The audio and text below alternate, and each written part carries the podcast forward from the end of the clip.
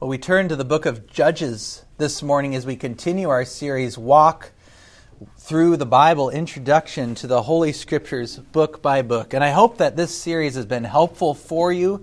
My goal is, is to give you an overview of each book of the Bible so that you have a, a better idea of the, what is the main message of each book and to give you a, a, fuller understanding of the whole counsel of God.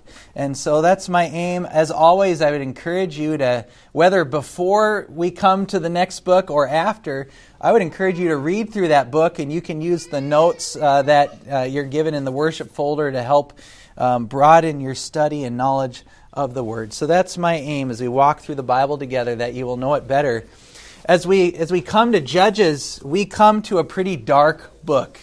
It's a book that that ends in darkness. But even even in the midst of darkness, we will find hope today.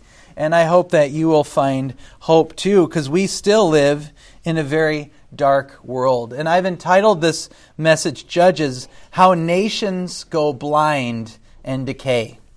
How nations go blind and decay. And I will explain that, uh, that title in a little bit. But we live in a, in, a, in a world today that begins with the self.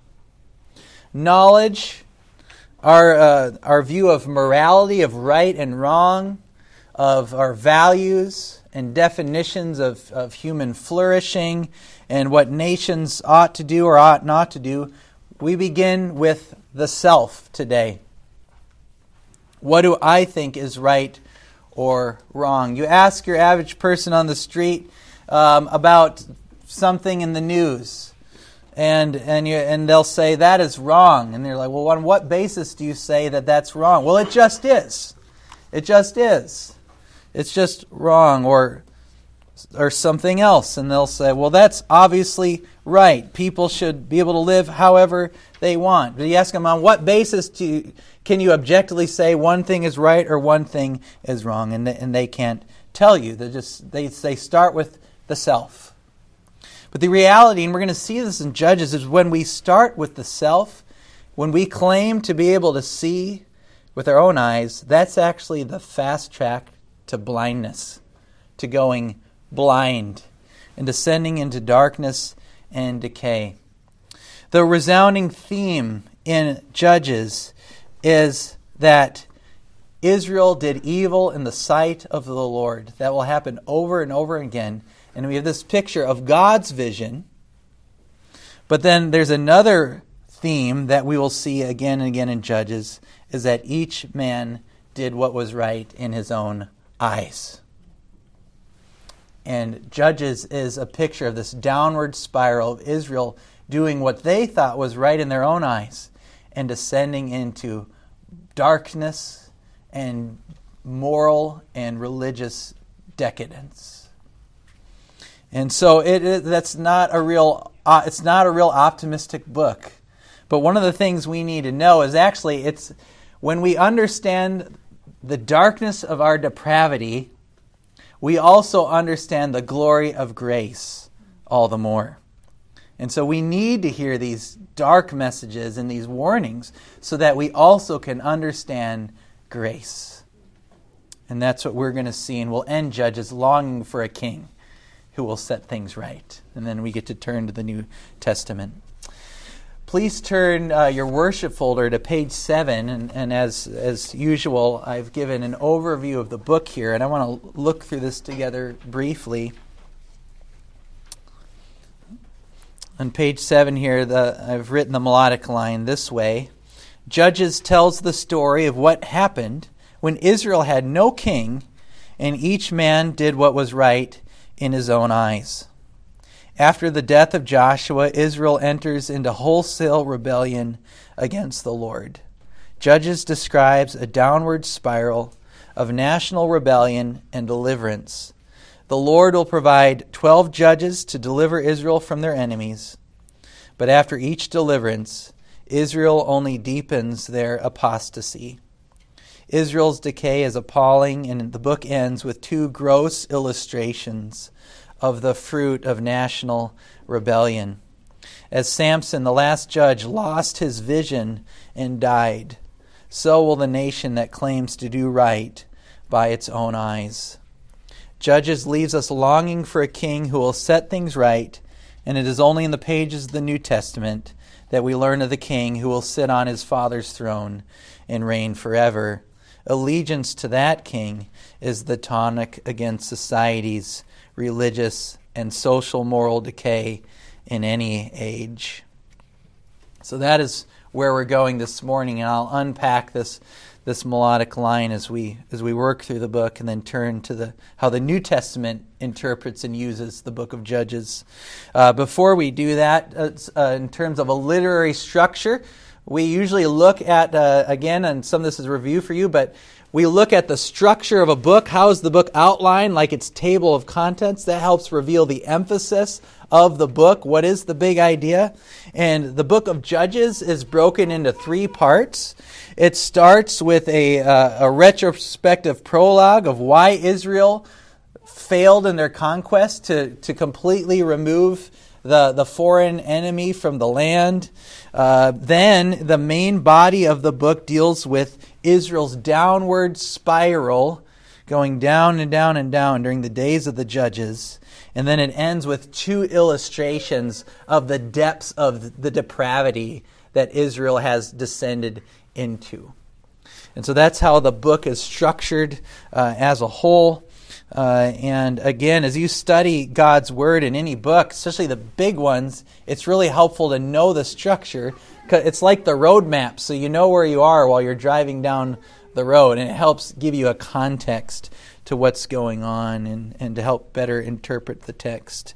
So we're going to work through this together. You can look through the brief uh, literary outline if you want as we go through the text this morning. I'm going to break this message down first by telling the story of Judges and giving you kind of the, the bird's eye view of the book. And then we will go into the pages of the New Testament to see how the New Testament interprets the book of Judges in light of the cross. So let's begin with the, the story of Judges when each man did what was right in his own eyes. So, in the first part of Judges, it opens up with uh, with good news at first, Israel seems to be taking more of the land, but then as uh, as it goes along in the first chapter, we all start all of a sudden start reading, but they failed to take this spot. They failed to remove these people. And we go, what is going on? And all of a sudden it's like failure, failure, failure, failure, failure. What is what is the turning point and, and what's happening?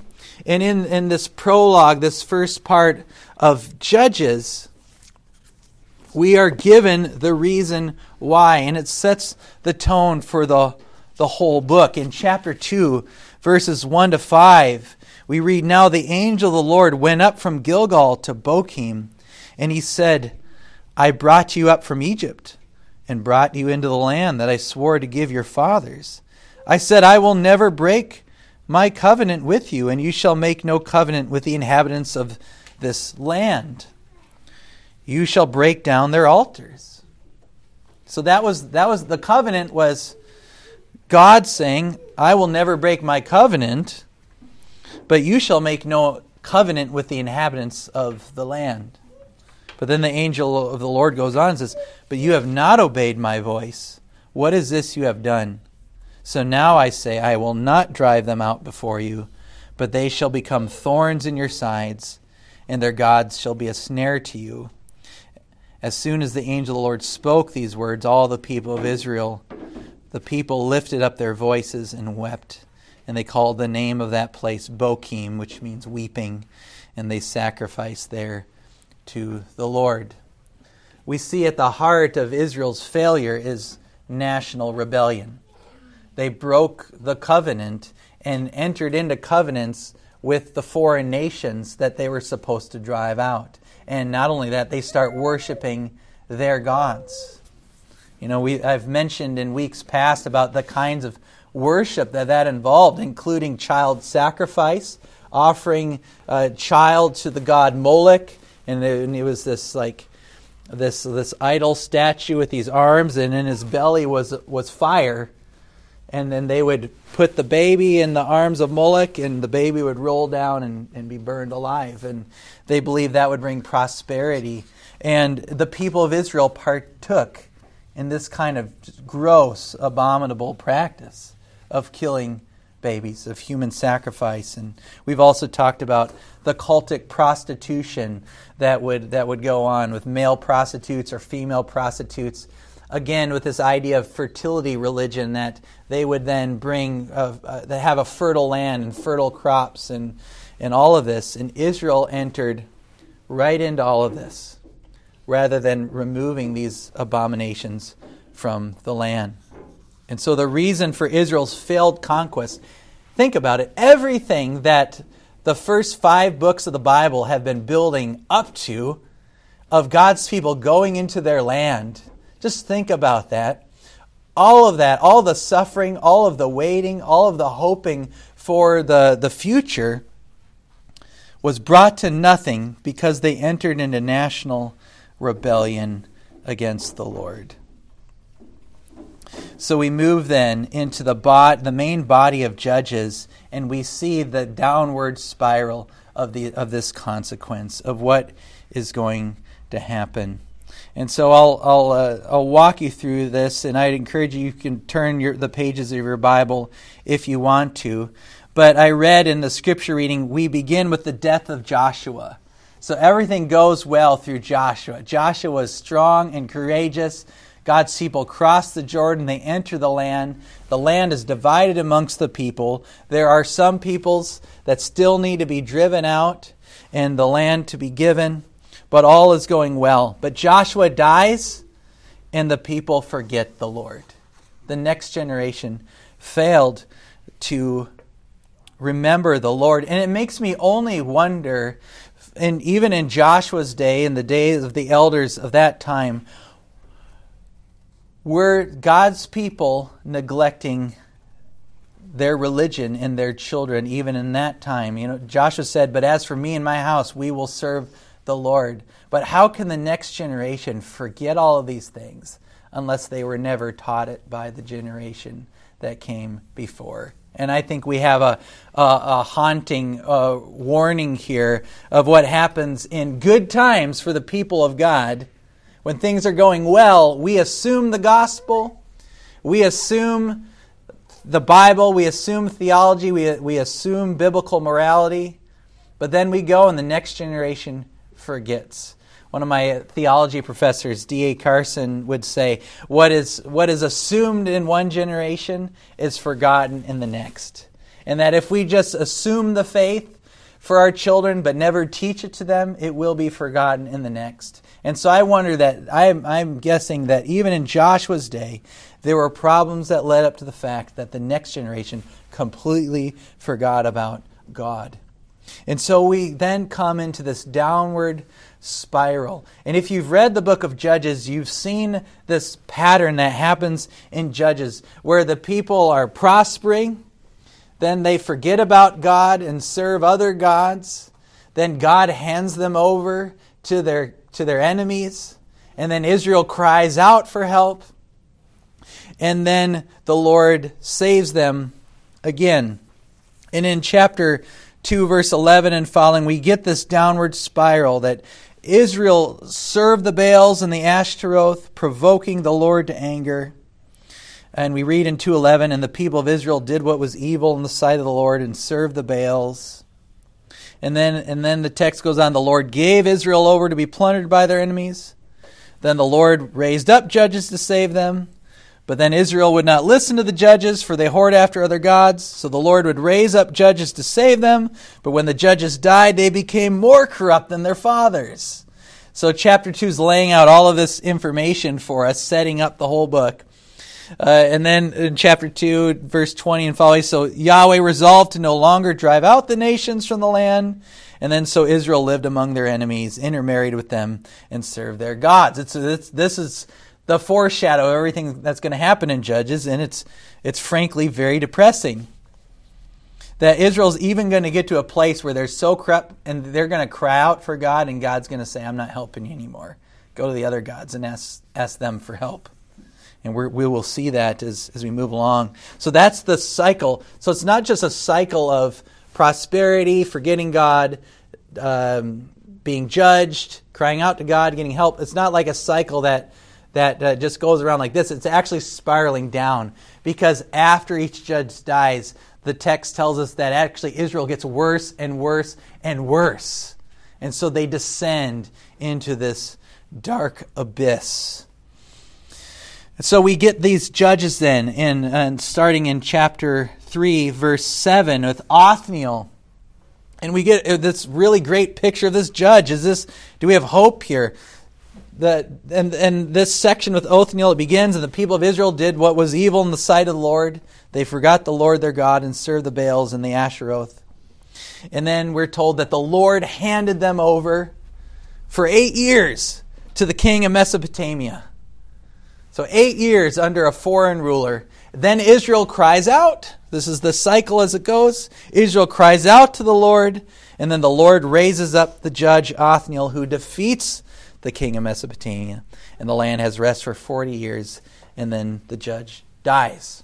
Okay, so Othniel's the first judge, and we get this perfect like picture of this cycle that we've just talked about. Israel rebels, the Lord judges Israel, the Lord raises up a judge, the land has rest, the judge dies, and then the cycle begins again. And we get to we get to Ehud. Uh, this really interesting story that I don't have time to completely uh, unpack with Ehud. He's the left-handed man, you know, who he thrusts the sword into King Eglon, and King Eglon's so fat that the Bible says the fat covered up the sword, and, and he escapes and and slays ten thousand Moabites. But we have the same thing that happens with Ehud. At the beginning, chapter 3, verse 12, the people of Israel again did was evil in the sight of the Lord. And so the Lord hands the Israelites over to the king of Moab for 18 years. They're under foreign rule again for 18 years. Israel cries out to the Lord, and the Lord raises up a judge to deliver Israel. And as I said already, Ehud defeats Eglon and 10,000 Moabites. They overthrow the Moabites, and the land has rest for 80 years. 80 years. By the way, the book of Judges covers about a period of 400 years. So this downward spiral is going to be uh, you know, that's that's longer than you know America, my country, home country, has been around. So just kind of put that in perspective. And going back 400 years, where you know where would we be in the 1600s somewhere? Yeah. So this is this is the kind of time that this downward spiral is happening. But then we have Shamgar. Just a minor note on Shamgar, who uh, is a minor judge who kills 6,000 Philistines with an ox goad, which is like this like spear like pointy thing to get ox to go forward. That's all we're told about Shamgar. And he saved Israel in the same time of Ehud, presumably, because then when we get to chapter 4, it says, And the people of Israel did what was evil in the sight of the Lord after Ehud died. So now we get the story of Deborah, who was a prophetess who was judging Israel in this day, and a man named Barak, who was a, a frankly a very cowardly figure. And so we, we read in chapter 4 that Israel, again, because they did what was evil in the sight of the Lord, was under the cruel oppression of Jabin, the king of Canaan, for 20 years, and his ruthless army commander, Sisera. And so the Israel is supposed to have the land of Canaan. Now they're under the rule of the Canaanites here after the days of Ehud. And Deborah is prophesying and judging Israel. And now Deborah is a very interesting character. She's one of the, the few women mentioned in the Bible that, uh, that led the country, that served as a leader. Uh, and there are various interpretations of what that means um, in terms of uh, women in leadership today, and that's a, that's a discussion for another time. But I think and would argue that this also shows the depravity of Israel at this time that there were no men to lead Israel, that the men have forsaken their job. I mean, that's a problem still today of men forsaking their job as husbands and fathers and, and leaving it to the women to do. And actually, Deborah calls Barak out on this. And, and I see this in, uh, in chapter 4. She calls Barak out for failing to obey the Lord. In chapter 4, verses uh, 4 to 7, we read Now Deborah, prophetess, the wife of uh, Lapidoth, was judging Israel at that time. She used to sit under the palm of Deborah between Ramah and Bethel in the hill country of Ephraim, and the people of Israel came up to her for judgment. And she sent and summoned Barak, the son of Abinoam, from Kadesh Naphtali and said to him, and this is where I think we see Barak failing to do what God had called him to do. Deborah says to Barak, Has not the Lord, the God of Israel, commanded you? Go gather your men at Mount Tabor, taking 10,000 from the people of Naphtali and the people of Zebulun, and I will draw out Sisera, the general of Jabin's army, to meet you by the river Kishon with his chariots and his troops, and I will give him into your hand. And look at Barak's response. He, he wants to hide behind the skirt of Deborah. Look at this. He says, Well, if you will go with me, I will go. But if you will not go with me, I will not go. And the text says, And she said, I will surely go with you. Nevertheless, the road on which you are going will not lead to your glory, for the Lord will sell Sisera into the hand of a woman.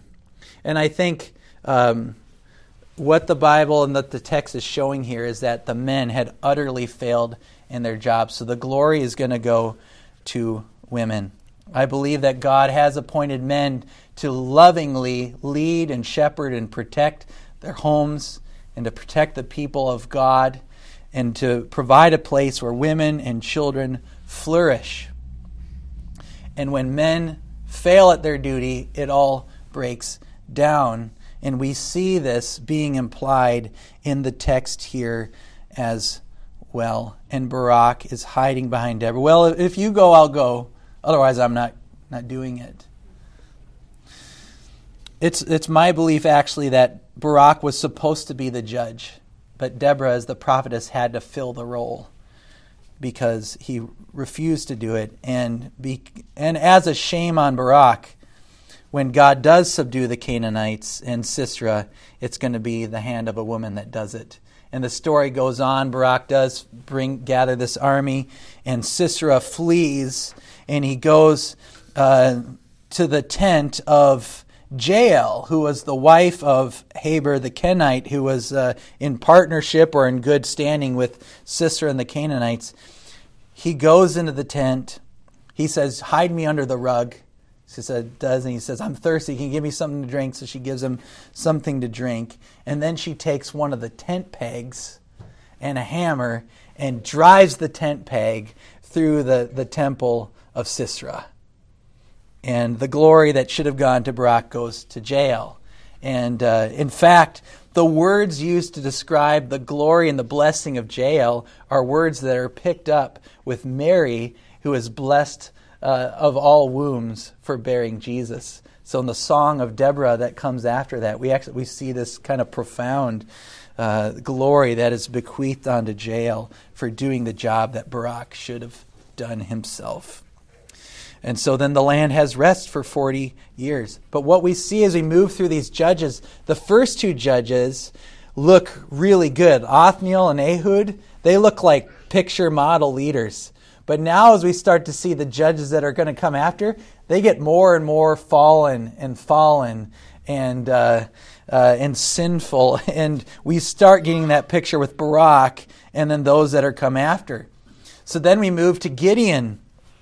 And the book of Judges devotes a huge section to, uh, to Gideon and then his son Abimelech that comes after. And, and again, that refrain begins the story of Gideon. The people of Israel did what was evil in the sight of the Lord in chapter 6 1. And so the Lord hands Israel over to the Midianites for seven years in more cruel oppression. And Israel cries out to the Lord, and the Lord delivers Israel through Gideon.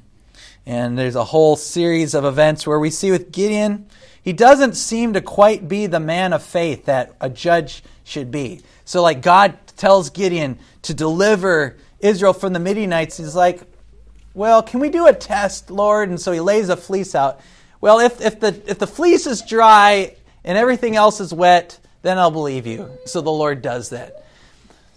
But then he's like, well, how about one more test? How about if the fleece is wet and the ground is dry, then, then I'll believe you. And so the, the Lord humors Gideon and, and does that, but Gideon's faith doesn't seem to be very strong.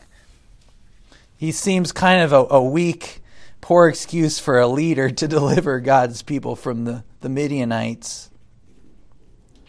But the Lord uses this fallen man, and, and Gideon ends up destroying the altar of Baal in his area and uh, gathering 300 men uh, to do battle as the Lord winnows, winnows down his army so that Gideon knows it's by the grace of God that they win and not by the, the force of, of the army. But even in that, when, when Gideon defeats the Midianites, he tells the, the army to shout, A sword for the Lord and for Gideon. And you're like, shouldn't it just be like, for the glory of God? Shouldn't you shout something like that? He's like, Well, for the Lord and for me. You're like, that doesn't ring quite right. And we see the vanity of Gideon start to emerge as the rest of his story develops. And towards the end of his life, Israel actually wants to make Gideon king. And he says, No, no, no, no. The Lord will be your ruler. He says, But I tell you what, I will just ask this one thing give me all the spoils of the Midianites.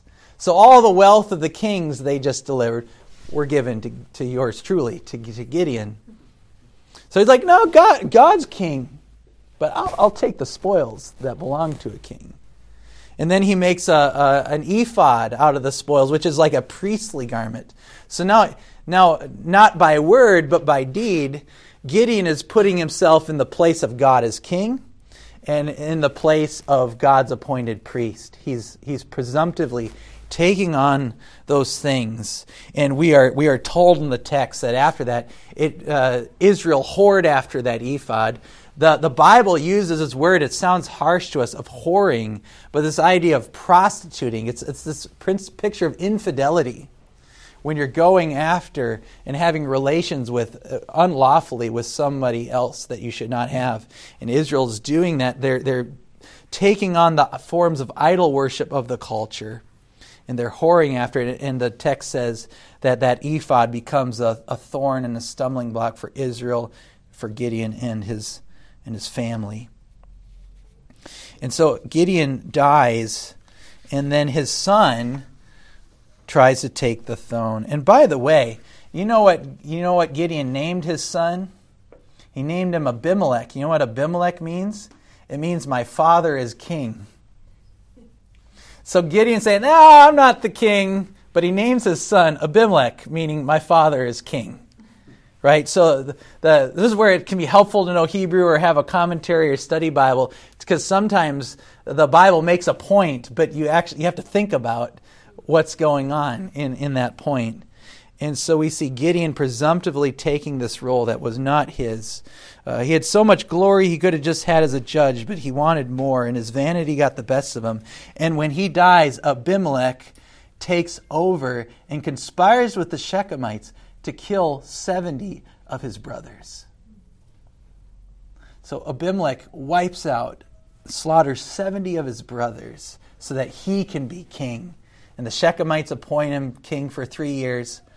One of Gideon's sons escapes the slaughter, um, utters a curse to the Shechemites and to Abimelech, and you'll have to read that story on your own time. But then we read of the downfall of Abimelech after only three years, and he is killed by a woman who drops a millstone out of a tower as he's trying to burn this tower down with all these Shechemites in it. And then he has this armor bearer run him through with a with a sword. And, and the text says, God returned the evil of Abimelech and made the evil of the men of Shechem return on their heads through the curse of Jotham, the son of Jerubbaal, which is Gideon's other name.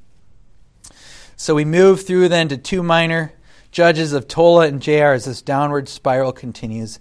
And then we get to Jephthah, the, the last, uh, uh, not the last judge, but Jephthah is the first judge where God says, I'm not even with you. And in chapter 10, verse 6, We read the people of Israel again did was evil in the sight of the Lord, and they served the Baals and the Ashtaroth, the gods of Syria, the gods of Sidon, the gods of Moab, the gods of the Ammonites, and the gods of the Philistines. In other words, they served all the gods in the land, and they forsook the Lord and did not serve him. And the Lord puts Israel under hard servitude under the Philistines and the Ammonites for 18 years for 18 years. And Israel cries out to God, We've sinned against you, we've forsaken you. Save us. And the Lord refuses to save them. The Lord refuses. Their depravity has gone so far that God says, I'm, I'm done with you. And in chapter 10, verse 11, it says, And the Lord said to the people of Israel, Did I not save you from the Egyptians and from the Amorites, from the Ammonites and from the Philistines? The Sidonians also and the Amalekites and the Maonites oppressed you, and you cried out to me, and I saved you out of their hand. Yet you have forsaken me and served other gods. Therefore I will save you no more. Go and cry out to the gods whom you have chosen. Let them save you in the time of your distress. And so God's not even picking up the phone anymore and coming to the rescue. It's like you call 911 and they just say, We're not coming. And that's the depth uh, to which Israel has descended. So Israel takes matters into their own hands then, and they appoint their own judge. And for the first time, we read of a judge who delivers Israel where the text doesn't say it, and the Lord raised up. So now Israel's taking matters into their own hands, and they appoint Jephthah, uh, the Gileadite, as their judge. Um, we read then Jephthah fails in his negotiations with the Ammonites. And then, to kind of ensure victory, Jephthah makes a foolish vow um, to the Lord if the Lord would give the Ammonites into his hand. He says, The first thing that comes through the threshold of my door, of my tent, I will offer as a burnt sacrifice. And here, for one thing, we see just total presumption, sinful presumption of Jephthah to just say to the Lord, I will sacrifice a human being. What else is going to come over the threshold of his tent door? You know, it's not going to be a goat, it's going to be a person. I will sacrifice, Lord, that person. So he so Jephthah is bartering with God using a sinful vow with the Lord. I will do this sinful thing uh, because I think it's pious if you will give me the Ammonites. And well, guess what? The Lord calls him out on this, and the Lord does allow Jephthah to defeat the Ammonites. But then he returns home, and what who's who crosses the threshold? It's his only child, his daughter. And then to make matters worth, worse, Jephthah feigns piety by going through with the act. Vows are a serious thing in the sight of God, and they are not to be broken uh, lightly. But if your vow involves sin, it would never be the will of God to go through with that vow and commit sin. But Jephthah does, and he burns his child as a burnt offering after two months where she had the privilege to mourn the loss of her life. It's horrible. And this is what happens when Israel takes matters into their own hands and appoints their own leaders. Then, after that, uh, if, if it wasn't worse enough, Jephthah goes on and kills 42,000 Ephraimites. So, 42,000 of his brothers he goes on and, and kills with a, the, the petty squabble. So we're told that he served six years, and then we're given three more minor judges of Ibzan Elon and Abdon. And we note with these judges, they're, they're having a lot of children and they're marrying outside of their families and clan bases, meaning they're acting like the pagan kings uh, around them who would marry off their sons and daughters it's it's like you know in Europe where you see like all the rule, rulers are related to each other. I forget the the German family that it is, but uh, like Queen Elizabeth's related to everyone, right? It was the same thing in Europe. You know, you marry off your sons and daughters to the various countries so that you maintain your power base. These judges are starting to do that as well. They're no longer acting as, as godly leaders, but they're just acting like the surrounding nations. And then we end then with Samson in this main section of Judges. And we have this picture of Samson as a very fallen, fallen leader. the text again says, And the people of Israel did what was evil in the sight of the Lord. But this time the Lord intervenes. And he, and he gives a barren family a son, Samson. And he would be a Nazarite. Uh, and you can go back and read about that on your own time if you want. But he would be a Nazarite in the same way that John the Baptist would be a Nazarite and have that vow be wholly dedicated to the Lord. And so Samson's to be wholly dedicated to the Lord, not to cut his hair, not to drink strong wine, but to be faithful to the Lord. But we see that Samson is anything but faithful. Samson really loves the ladies, especially the foreign ladies. And uh, he marries a foreign woman, a daughter of the Philistines, and the text says, Samson says, she's right in my eyes. So here we come back to this word picture of sight that comes again and again in, in Judges. Well, she's right in my eyes. And so he marries her. Great evil unfolds and destruction because of that. He goes on, he has relations with a, another prostitute, and then, then he, uh, he joins up with Delilah. And uh, Delilah eventually gets uh, coerced by the Philistines to betray Samson. And uh, so his love of foreign women actually becomes his downfall, and that's an illustration of of Israel with all of their sexual sin as well. It becomes their downfall. It'll be the downfall of Solomon in later days. And we read in 1621, and they gouged out his eyes. And, and, and, and God gives us this living illustration of Israel at this point. They've been doing They've been doing what is right in their own eyes. They've been doing evil in the sight of God again and again and again. And so, even as Samson loses his vision, it's this living illustration of Israel going completely blind and descending into darkness because they forsook the Lord time and time again. So, Samson, as the last judge, it's like the nail in the coffin for Israel. He goes blind, the lights go out, and Israel is in total darkness. So then the book of Judges concludes with two illustrations illustrating the darkness in which Israel has descended. And I only have time to just give you a brief overview. But first, Judges concludes by illustrating Israel's religious decay. And, and it's this picture of Micah who steals his mother's silver, who then gives it back to her, and she says, Praise God, let's make a carved image to Yahweh, and makes an idol. Uh, and then he sets up his own household shrine and appoints his son as a, uh, his, his own priest. And then later he gets another uh, Levite from Bethlehem and appoints him as his priest. And they're setting up their own worship when God's authorized worship was not there.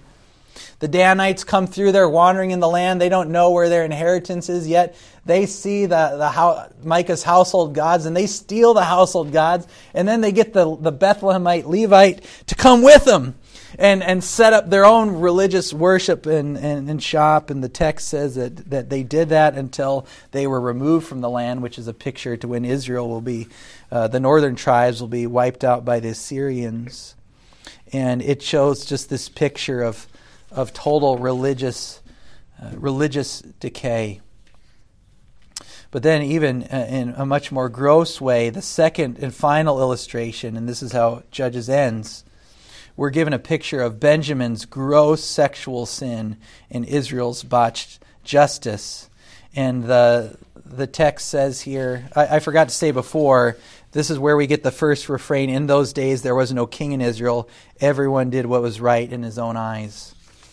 Okay, and then we get to chapter 19 to the end. In those days, there is no king in Israel. And we read about a Levite who takes a, a concubine, which is kind of like a wife, um, but not, but takes functionally like a wife, takes a concubine. The concubine is unfaithful. She goes back to her father's house in Bethlehem.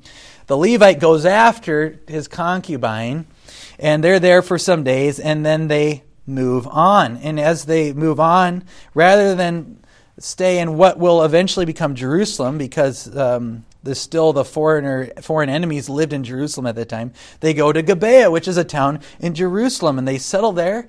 And they nobody welcomes them in, so they're going to stay in the city square. But then this old man comes says, "Come, stay at my house." So he brings them there. But then the text says, all the men of Gibeah stormed his house and his door and said, "Let that man come out that we might know him." Which is a euphemism for, for sex.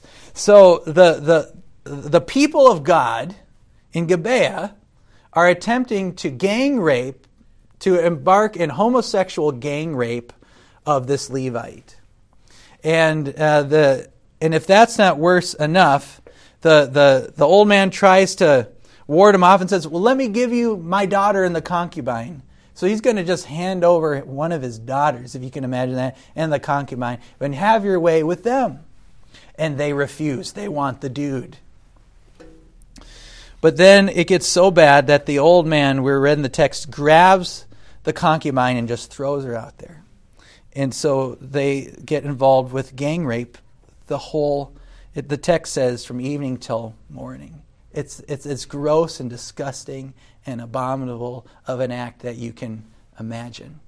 And this concubine, we says in the morning, is at the threshold of the door. The Levite opens up the door and just callously says, Get up, let's go. It's just it's just sickening. And then, but she's actually dead. So he takes the woman home, cuts her in 12 pieces, sends her to all the tribes of Israel, and they gather against Bethlehem. They end up wiping out all but 600 of the Bethlehemites, killing every man, woman, and child. Um, what? The Benjaminites. Oh, the Benjaminites. They, uh, they killed all of them, but 600. But then they're like, well, how do we repopulate their people? So then they say, well, let's. Is, were there any tribes or any people that didn't come up and help us fight the Benjaminites? And uh, well, yeah, Jabesh Gilead didn't. So then they allow the Bethlehemites to go and steal 400 virgins from Benjamin, but they still needed 200 more. So then they say, well, hey, why don't you uh, ambush the daughters of Shiloh, Shiloh when they come out? And so then they, their, their twisted justice condones the rape of the daughters of Shiloh. And so we, we just see this broken morality and then this broken sense of justice. Way overkill, destroying, destroying almost an entire tribe of Israel. And then finding it just to just let people steal other people's daughters and wives. It's just absolutely gross and horrendous. And this is the people of God. These are the church going people. And this is where they have descended. And the text ends In those days, there was no king in Israel, and everyone did what was right in his own eyes. So, what do we, what do we make of this very dark, dark book? I just want to include, uh, close with just a few minutes on how the New Testament views the book of Judges. Number one, Judges leaves us longing for a greater king. This refrain that happens four times at the end of Judges. In those days, there was no king. And then twice we read, we read everyone did, what was right in his own eyes, as blind as they were. And it's not going to be until the New Testament that we find it. We're going to see this refrain again and again as we move into Ruth and then we move into 1st and 2nd Samuel in the days ahead. We're going to want God's man to be on the throne. But all these even the even the best of the Old Testament kings aren't going to cut. They're not going to make the cut. And it won't be until God himself comes to earth and takes on human flesh that the true king and the kingdom that will never end will be inaugurated. And we read in Luke chapter 1, 31 to 33 And behold, you will conceive in your womb and bear a son, uh, which is the same kind of language, by the way, that is used in Judges for Samson. And behold, you will conceive in your womb and bear a son, and you shall call his name Jesus, and he will be great and will be called the Son of the Most High. And the Lord God will give him the throne of his father David and he will reign over the house of Jacob forever, and his kingdom, and of his kingdom there will be no end. So it, it's not going to be until the coming of Christ that Israel and God's people, Jew and Gentile, will have a king and kingdom that is flawless, that is perfect. Secondly, the New Testament commends the faith of even these fallen judges. It's actually even Jephthah, who was the self appointed uh, judge, is mentioned in the, in the heroes of the faith in Hebrews 11. Samson's mentioned, and even Barak, cowardly Barak. And I think that should be an encouragement to all of us. Because if we're honest, we know how fallen and imperfect we really are.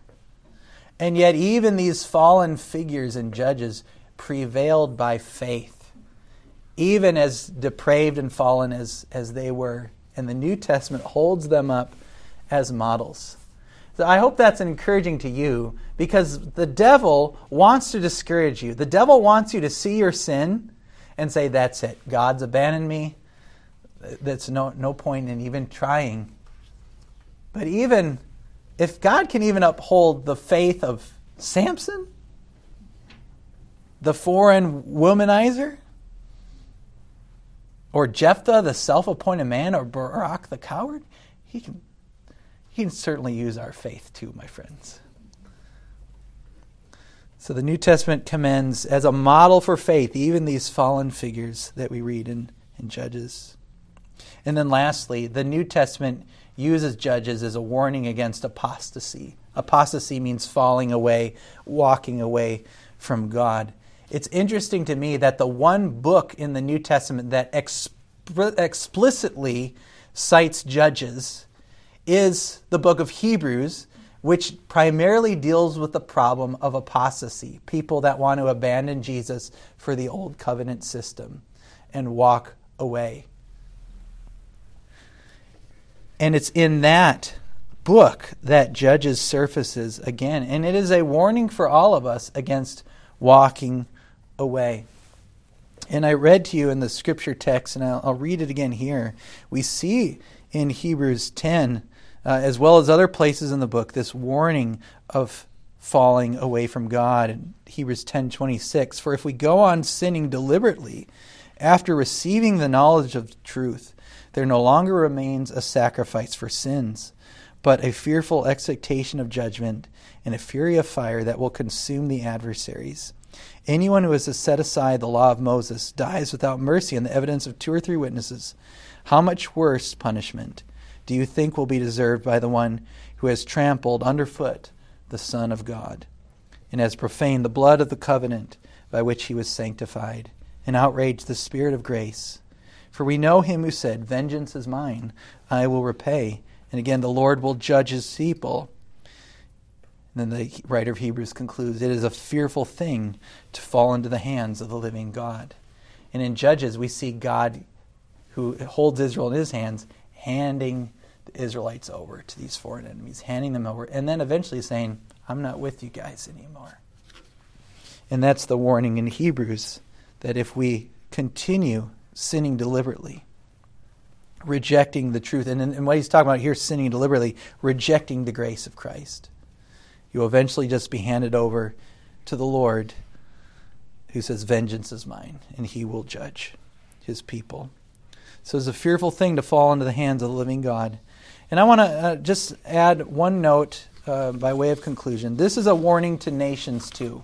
Know, I titled this sermon, uh, this morning judges how nations go blind and decay. It's not just the people of God that should receive this warning, but every nation Norway, America, Sri Lanka, wherever, whatever country you come from, South Africa, Indonesia. I'm just looking out. I love, I love our church and how we have people from all over the place. That nations that go on rejecting God will go blind and will fall into the abyss of darkness. And I'll conclude with uh, this warning that actually comes in the prophet Jeremiah, but it connects to the warning in Deuter- or in Judges as well. The Lord said through the prophet Jeremiah in chapter 18, verse 7 If at any time I declare concerning a nation or a kingdom that I will pluck up and break down and destroy it, and if that nation concerning which I have spoken turns from its evil, I will relent of the disaster that I intended to do to it. And if at any time I declare concerning a nation or a kingdom that I will build and plant it, and if it does evil in my sight, not listening to the voice, to my voice, then I will relent of the good that I intend to do to it. And so God has this principle whatever country we come from, and however close that country had ever been to, to the Lord or to basic Christian teachings, uh, that prosperity follows those countries that do that.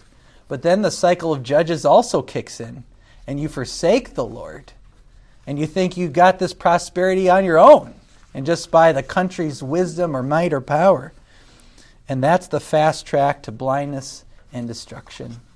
And so we ought to pray for our, not just church leaders. I hope you pray for me and for other, your other church leaders, but pray for our civil leaders too, that they would relent and return to the Lord, that the countries that we are privileged to inhabit it would also be blessed and would not decay and go blind as they very closely are right now in the West, especially. So I pray that you will heed this warning, that you will both uh, hear the warning to not fall away from the God and sin lightly and deliberately, but that you will also take courage and that God did provide the king that we needed, and that God can even commend our fallen faith, as sinful and fallen as we are, and use that to preserve us till the better country comes and the better king, world without end. Amen.